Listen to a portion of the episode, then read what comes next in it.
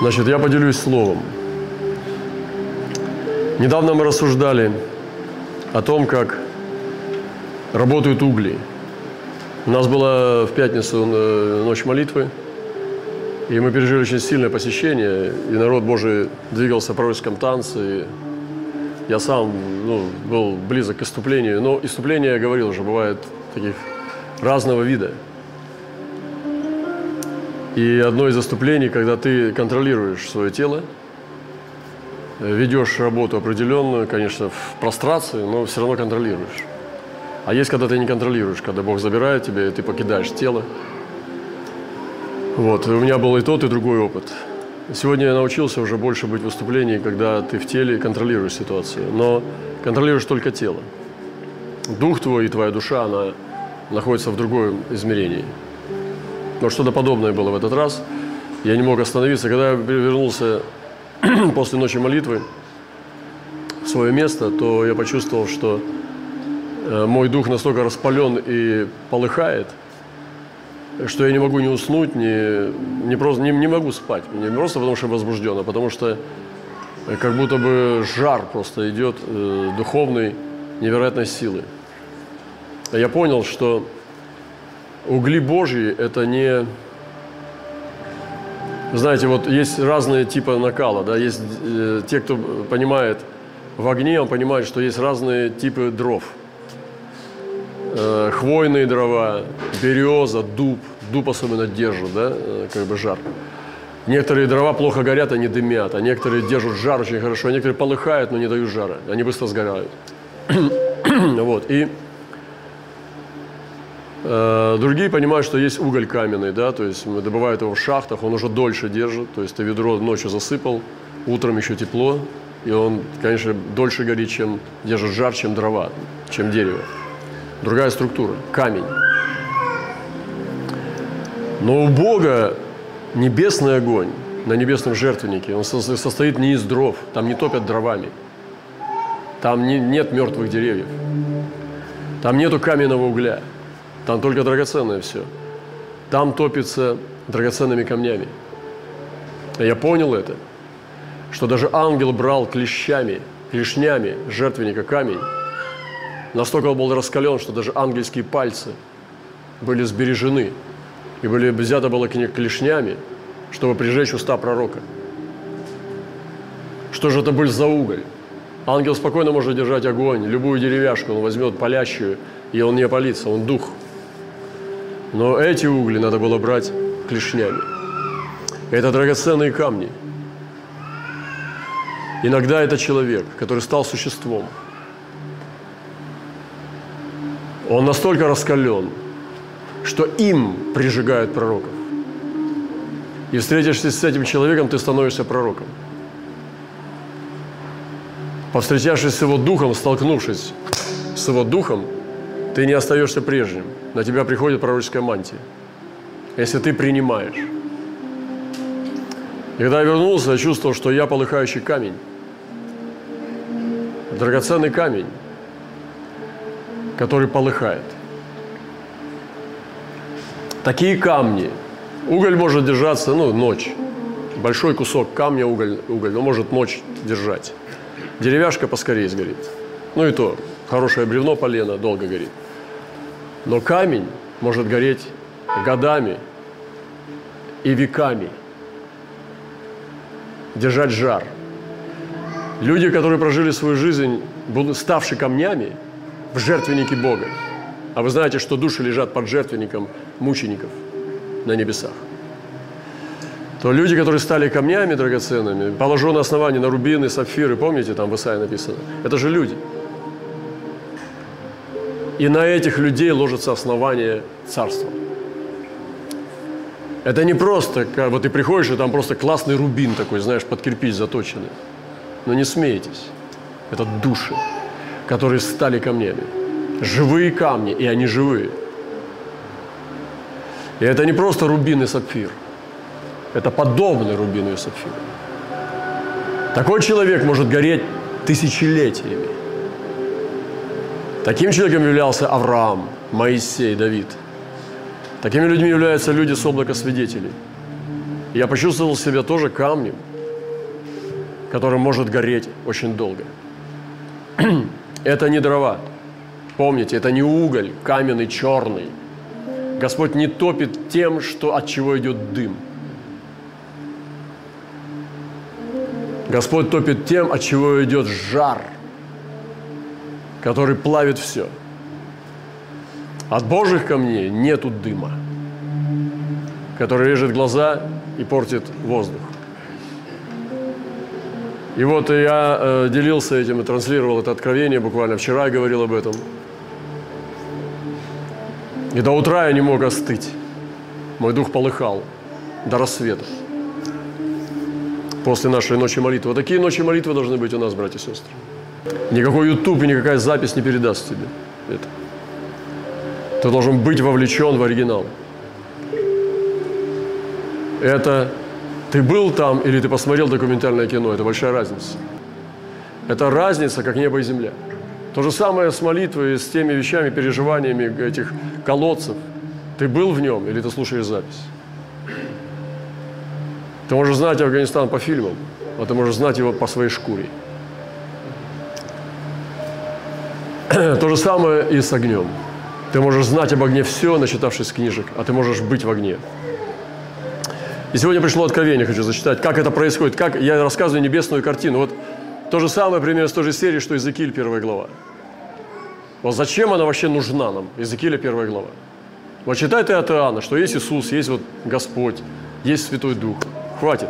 Но Иезекииль, первая глава, описывает то, что вечно, не, не меняется. Что Бог никогда не сидит просто на земле. Он на херувимах. Его основание престола на херувимах. Он сидящий на херувимах. И пророки знали, что Бог восседает на херувимах. Помните об этом.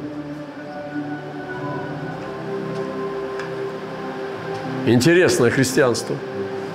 Вечное.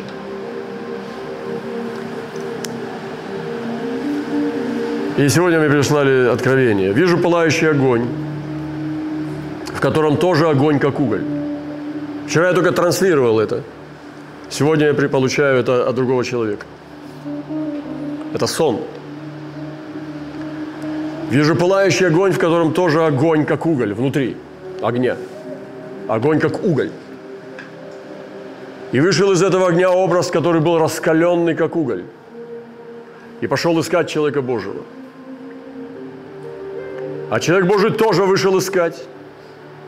И произошло соединение – и стал человек Божий молнией.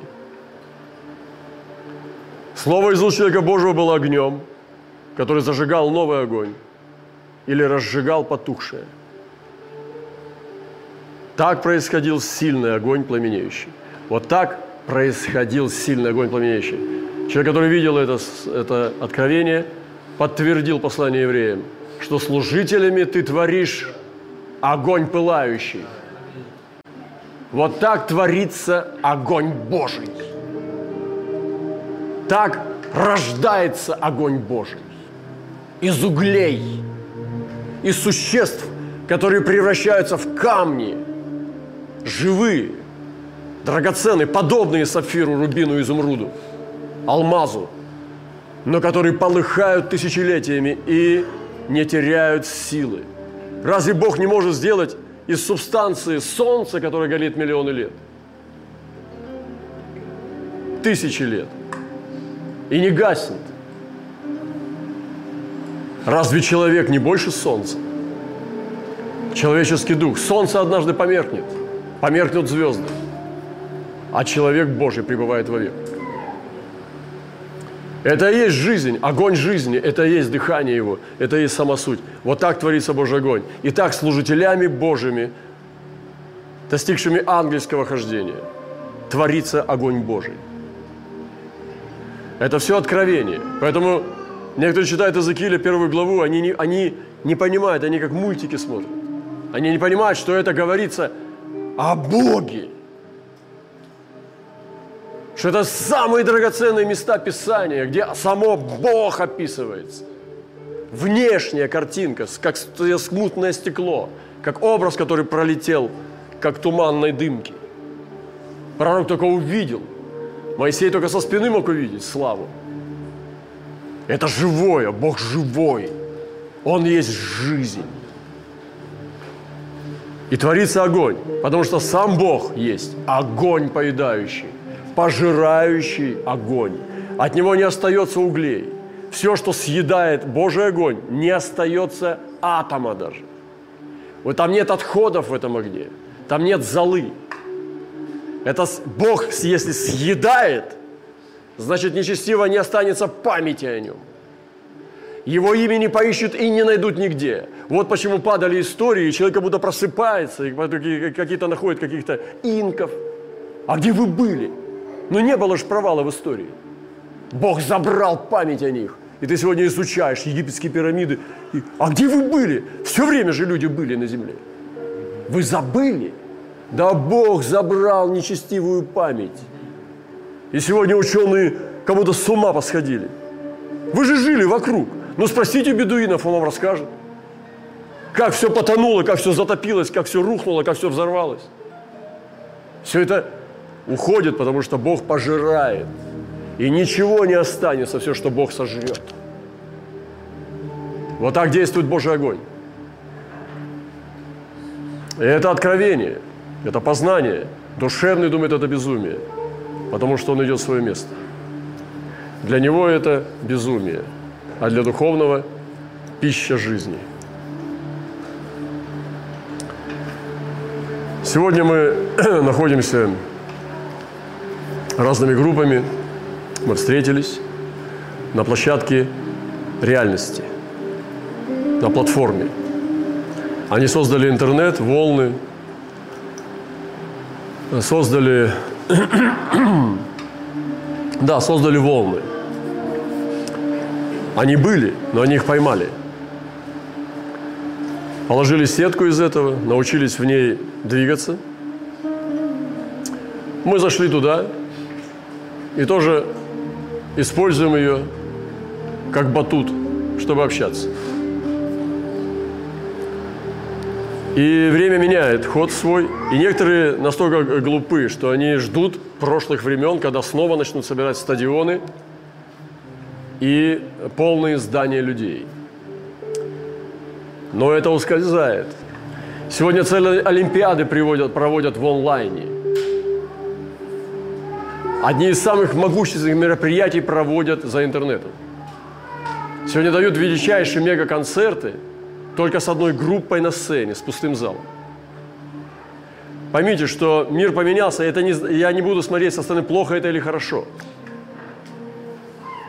но тело Христа противостоит этому, не будут продолжать собираться вместе, но не таким образом, чтобы делать концерты. Публичность, к которой стремились прежние поколения, наши, тоже в нашем поколении мы видели, это концертный вариант, оно не дало глубины, не дает глубины.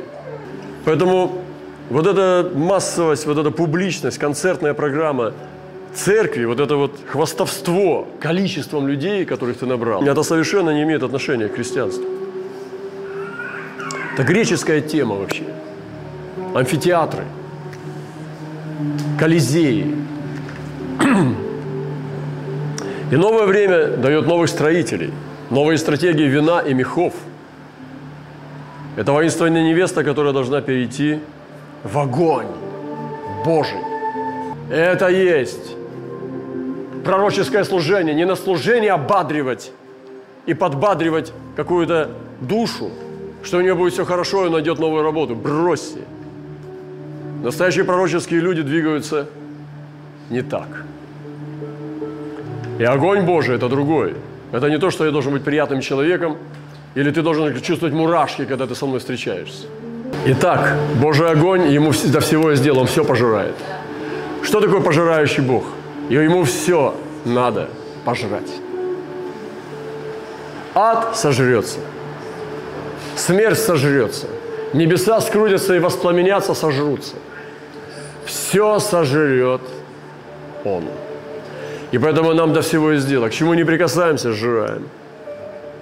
Что не на пути, то сжираем. Поэтому уходите из этого комфорта, из заменителей подделок – Я помню, пацаном, 17 лет, 16, мы сидели в лесу, ехали в эти деревни, там двигались, там просто... Вообще риск постоянно был частью нашей жизни. И сейчас ты смотришь на поколение просто ну, прозрачных людей. Все заказано через интернет, одевается через интернет, ест через интернет. И бегает на этом, на аппарате с телевизором, что он в каньоне. В общем, а это все сужается. Тебе даже комната потом не нужна будет. Тебе нужно только кресло, которое раскладывается и садится. И шлем. Одеваешь, и там все. И дымок, и лекарства, и видение, и все космонавты пойдут в одно место. Поэтому живите жизнь. Не в иллюзии, не в фантазиях, не в интернете проводите свое время. Посмотрите, сколько вы проводите время в интернете. Очнитесь. Живите жизнь прямо. Ешьте. Естественное. Ходите в вере. И молитесь, а не думайте. У ненасытимости две сестры. Левый глаз и правый глаз. Давай, давай. Каждый подпиши. Прямо так не надо, не, не спи. А напиши, давай, давай. Век антидепрессантов.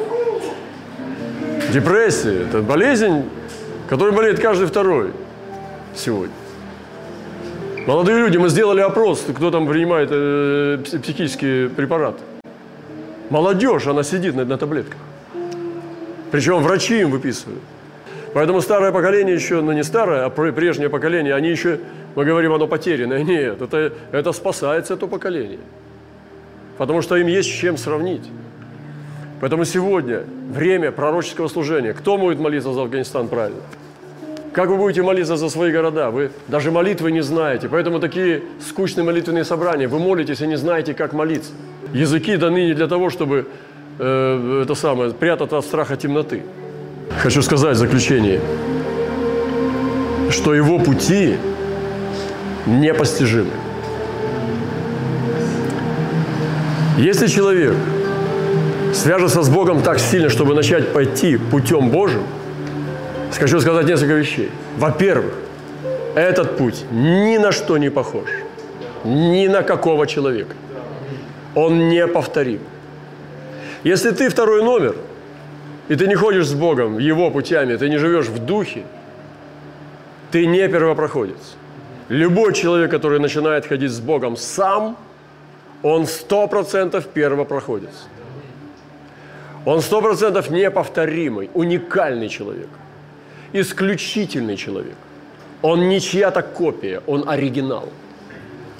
Я знаю, что я говорю – Потому что я оригинал, я никому не подражаю из людей. У меня нету человека на земле, которому я подстраивал бы голос, дикцию, говорил бы как он, одевался бы как он, выглядел как он. Мне это не надо. Потому что я сотворен оригиналом. Я не люблю быть вторым номером. Я хочу быть смиренным слугой, но первым, лучшим слугой – я хочу быть рабом, но лучшим рабом. Я хочу стоять на коленях, но лучшей молитвой молиться. И вот он говорит, преклоните ухо и послушайте моего голоса. Будьте внимательны, выслушайте речь мою. Не молотят чернухи катком зубчатым. И колес молотильных не катают по тмину – но палкой выколачивают чернуху, а тмин палкой. Зерновой хлеб вымолачивают, но не разбивают его. И водят по нему молотильные колеса с конями их, но не растирают его.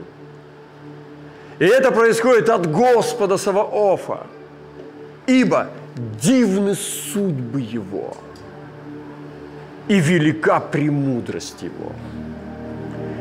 И человек Божий, который идет с Ним, с Богом, он всегда будет уникален.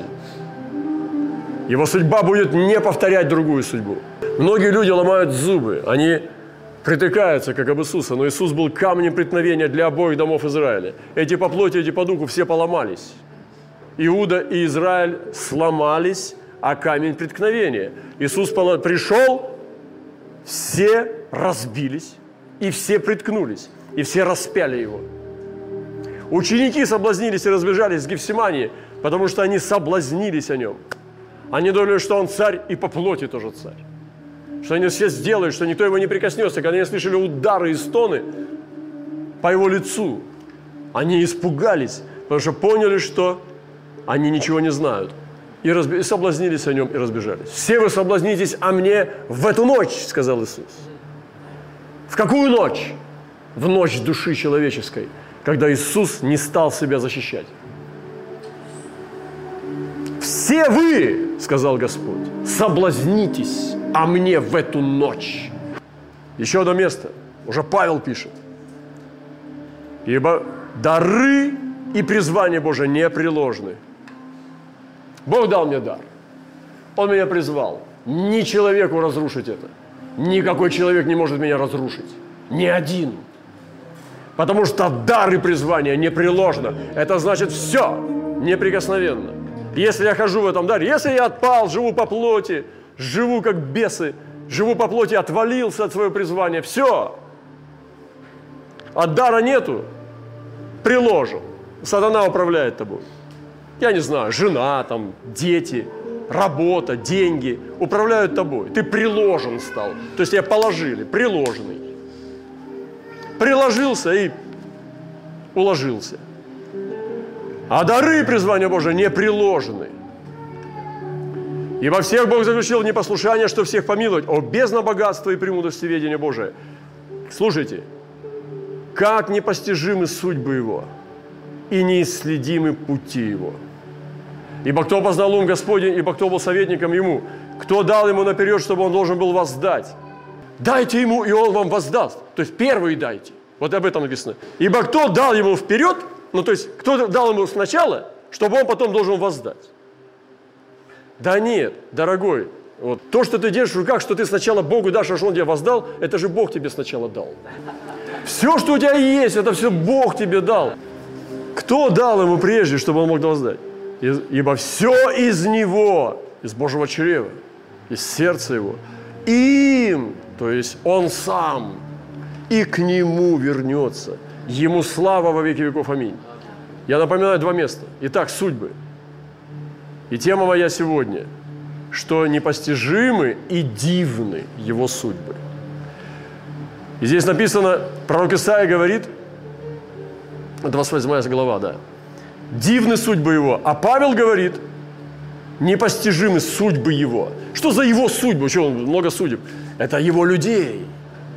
Это когда уже судьба человека – становится его судьбой. Он говорит, Господь, часть моя.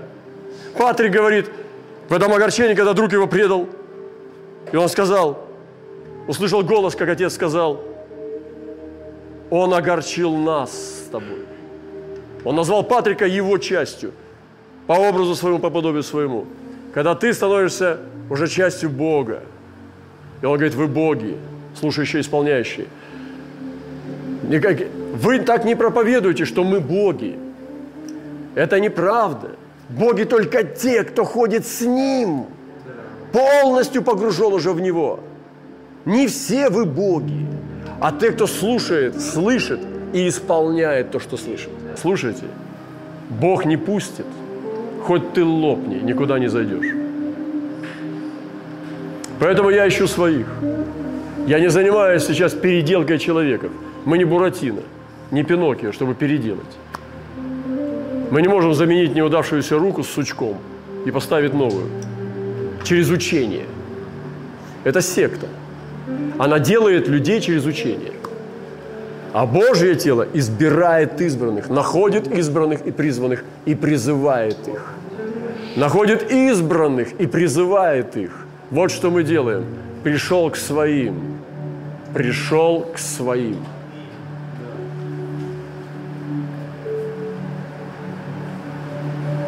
Поэтому перестаньте носиться.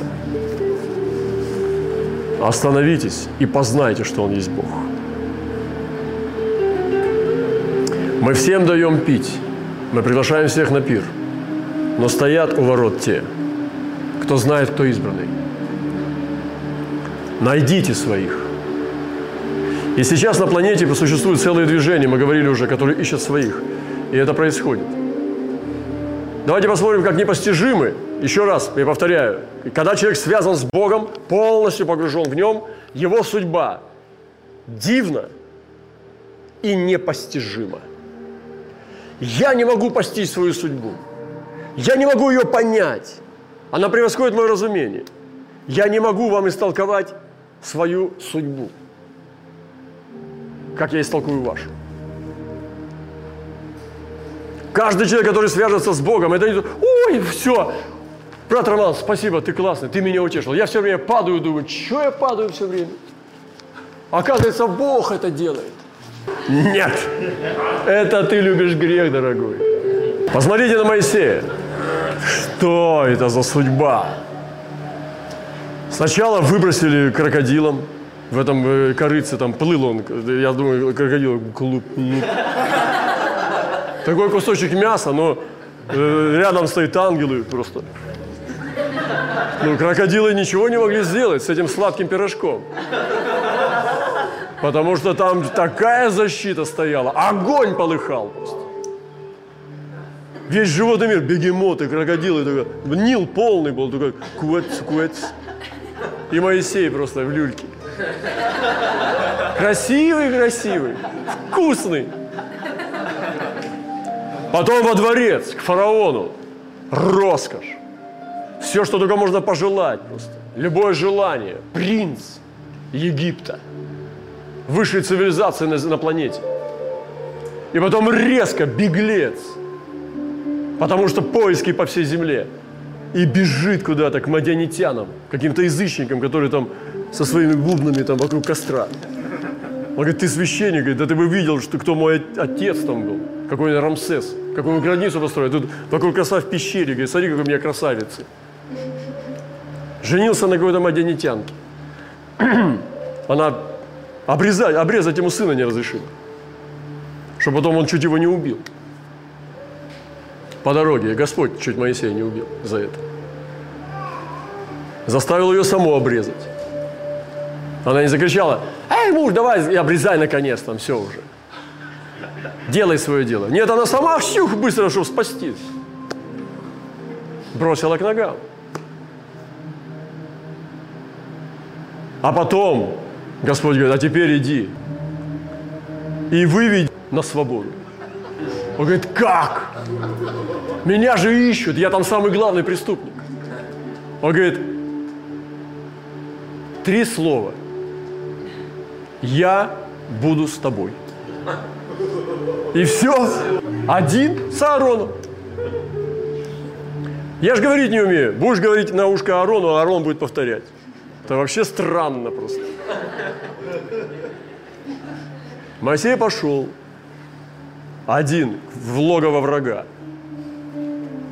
И потом вышел, вывел огромный народ через Черное море, привел и не вошел. Один грех в гневе ударил по скале. И Господь говорит, не войдешь. В смысле, Господь, как не войду? Смотри, это грешники вокруг. Я сколько раз их спасал? Давай посчитаем.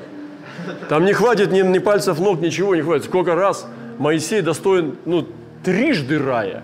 Вот если вот такой вот в раю, то я-то уже, ну, четырежды в раю должен быть. Нет, ты не войдешь.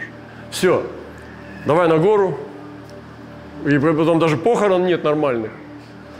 Пошли, нет. И Аарон возвращается и говорит, ты где Моисей? Не спрашивайте. Все. Просто поверьте на слово. Нет Моисея. И потом так, иу, через века к Иисусу на гору преображения. Опа, я здесь. Так скажите мне, кто такой Моисей? Это уже не человек, это существо о котором говорил Христос, что вы можете стать существами уже, а не человеком. Человек – это человек в этом веке. а он переходит в существо. И он говорит, и будете уже, как ангелы на небесах, которые не женятся, ни замуж не выходят. Им не надо человека подобных рождать. Так вот, где мы живем сегодня? Моисей прожил такую жизнь. Сегодня вряд ли какая-то церковь понесла бы Моисея в членство в своих рядах.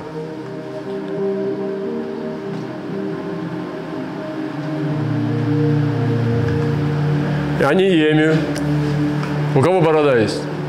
Идите сюда. Хватит! Трес!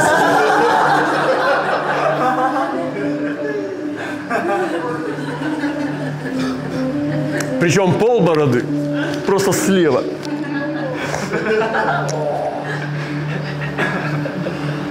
Чтобы вторую часть ты сам поработал. Давид. Кто бы понес Давида? Давид приходит.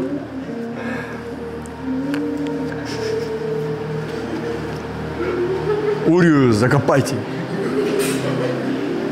И не без шума. Ну все закопали. Не, ну, а где эта женщина? Красавица. Ну как где? Плачет там все. Так не пойдет.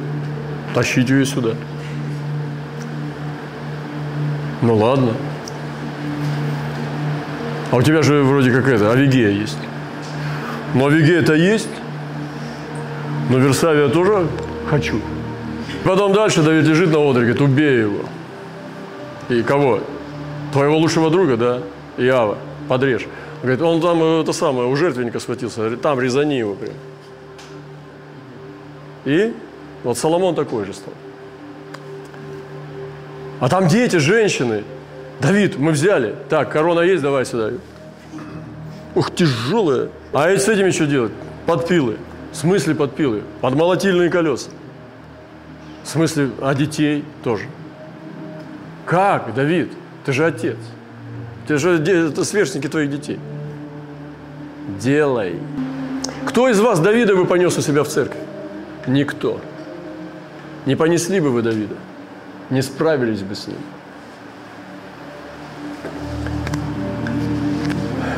Да, мне кажется, Петра бы даже не понесли. Петр уже конкретный христианин. Пастор, я за тебя жизнь свою отдал. Потом раз приходит желтый, потом серый, черный и предает. И ты говоришь, все.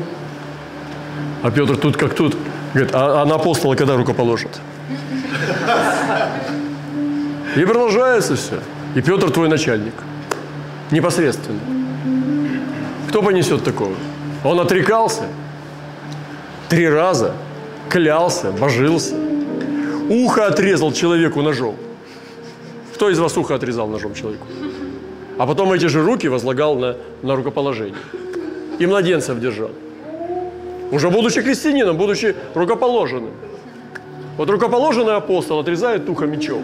Но он так метил-то не в ухо. Он метил прямо вот так, как самурай, вот так пополам. Кто бы из вас Павла понес? Ох. Приговариваю. Отлучить сатане. Да в смысле, у него же дети, Павел. Ну, трое детей голодных и то. Ну, дай ты жене отцу. Это самое, сатане возмождение плоти. Бам! Удар за ширмой. Понесли, парализовало. Инфаркт, миокард. Уносят, говорит, Павел, помолись. Не буду. Пока не изменятся все, не буду молиться. Сатане во измождение плоти, чтобы дух был спасен. Представляете, кто бы Павла понес? Или Павел такой, пойдем на евангелизацию. Ну, пойдем. Да не будет у вас здесь вовеки ничего. В смысле, Павел, ты что делаешь? Прах отрисай. Кто из вас такого понесет, евангелист? Ты хотел бы на евангелизациях ходить с тем, кто постоянно прах трясет? Или беса неправильно изгнал, что там потом гонения поднялись? Поет, когда посадили, нет бы написать э, там какой-то ну, всем смс что я в гонениях. Быстро промаливайте, собирайте молитвенные собрания, не вставайте с колен в посте, круглосуточный пост прерывания сна. И, ну и все, все, все, все три тома включайте одновременно просто. Павел, аллилуйя, начинает петь. И это пастор такой думает, да, я по-другому себя вел. Павел, расскажи свою историю. Павел говорит, а вот у нас было, вот помнишь, как у тебя то же самое. Только мы по другому пути пошли, стали восхвалять, вот как он говорит. Вот это славить, да, вот это. Славословие зашли. Кто бы из вас Павла понес? Павел бы как глянул бы на вас во время проповеди. Вы бы такого в гномика, знаете, как в той сказке. В Гулливер просто. И такой маленький, и убежал. Поэтому, ребята, скажу вам одно. Его судьбы дивны, и они непостижимы. Я даю дисклеймер. Это не позволяет нам право грешить. Но те, кто связал себя с Ним, они не смогут истолковать свою судьбу. Для меня моя судьба, она невероятно непостижима. Я не могу ее подставить под другого человека, ну не понесешь. Только я смогу ее и понести. Только в конце мы увидим, узнаем, почему все произошло. Не задавайте вопрос, почему. Вам не надо. Вы слишком, вы станете Нострадамусом. Не, не, не надо. Иов пытался в это зайти. Пострадал. Отказался. Говорит, я молчу, все, мне хватит почемукать. Я теперь лучше буду ждать закрыл уста, и он увидел, Бог показал ему раньше смерти. Прежде чем он умер, он уже увидел. Это великая милость. Бог не должен тебе показывать раньше смерти. Только в конце мы можем узнать, что было в начале. И мы увидим, узнаем причины и следствия. Но Иов увидел раньше смерти. Это милость. Если кому-то дано видеть, это милость. Не залазьте туда сами, не вероломствуйте. Давид увидел через откровение – пока не вошел в святилище. Давид вошел в святилище и увидел, что на скользких путях они стоят, что погибель их последний конец, последняя станция погибель. И успокоился. Откровение. Иоанн увидел в страданиях, страдает и видит. Тоже увидел все, что будет. Ответ получил почему. Но не все увидят на земле, это не надо. Перестаньте заниматься не тем делом. Лучше следуйте достойно проходить. Поэтому путь надо достойно. Хочется однажды возлечь, как возлег Иаков и положил свои ноги на кровать и спокойно, тихо ушел. В свое место, о котором он знал, что он там и всегда был и будет. У него не было мандража «попаду, не попаду», вдруг пролетел. Он лег спокойно, положил ноги, дал цена пророчеству – и пошел туда, где всегда был. Он жил там, куда пошел. Для него не было ничего нового. Он просто хранил завет. Он был в завете. Всегда. Даже когда убегал от отца, от, от гнева брата. Если Господь некоторым из нас даст испить чашу своих, а если милость Божия, тогда и его страданий, это значит, вы избраны – Потому что чем более избраннее человек, тем больше страдает. Избранные люди страдают. Своих любимчиков он бьет и строго держит их с собой. Его избранные люди страдают, они не лишены страданий. Я вообще не верю в христианство, которое не понимает откровения о страданиях. Это для того, чтобы получить венец славы.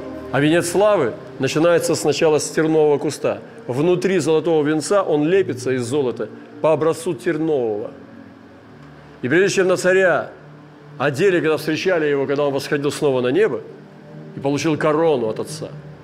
Сначала через терновый венец надо было пройти, и поэтому терновник должен лечь на нас. И я сейчас в это время на земле хочу быть в терновнике.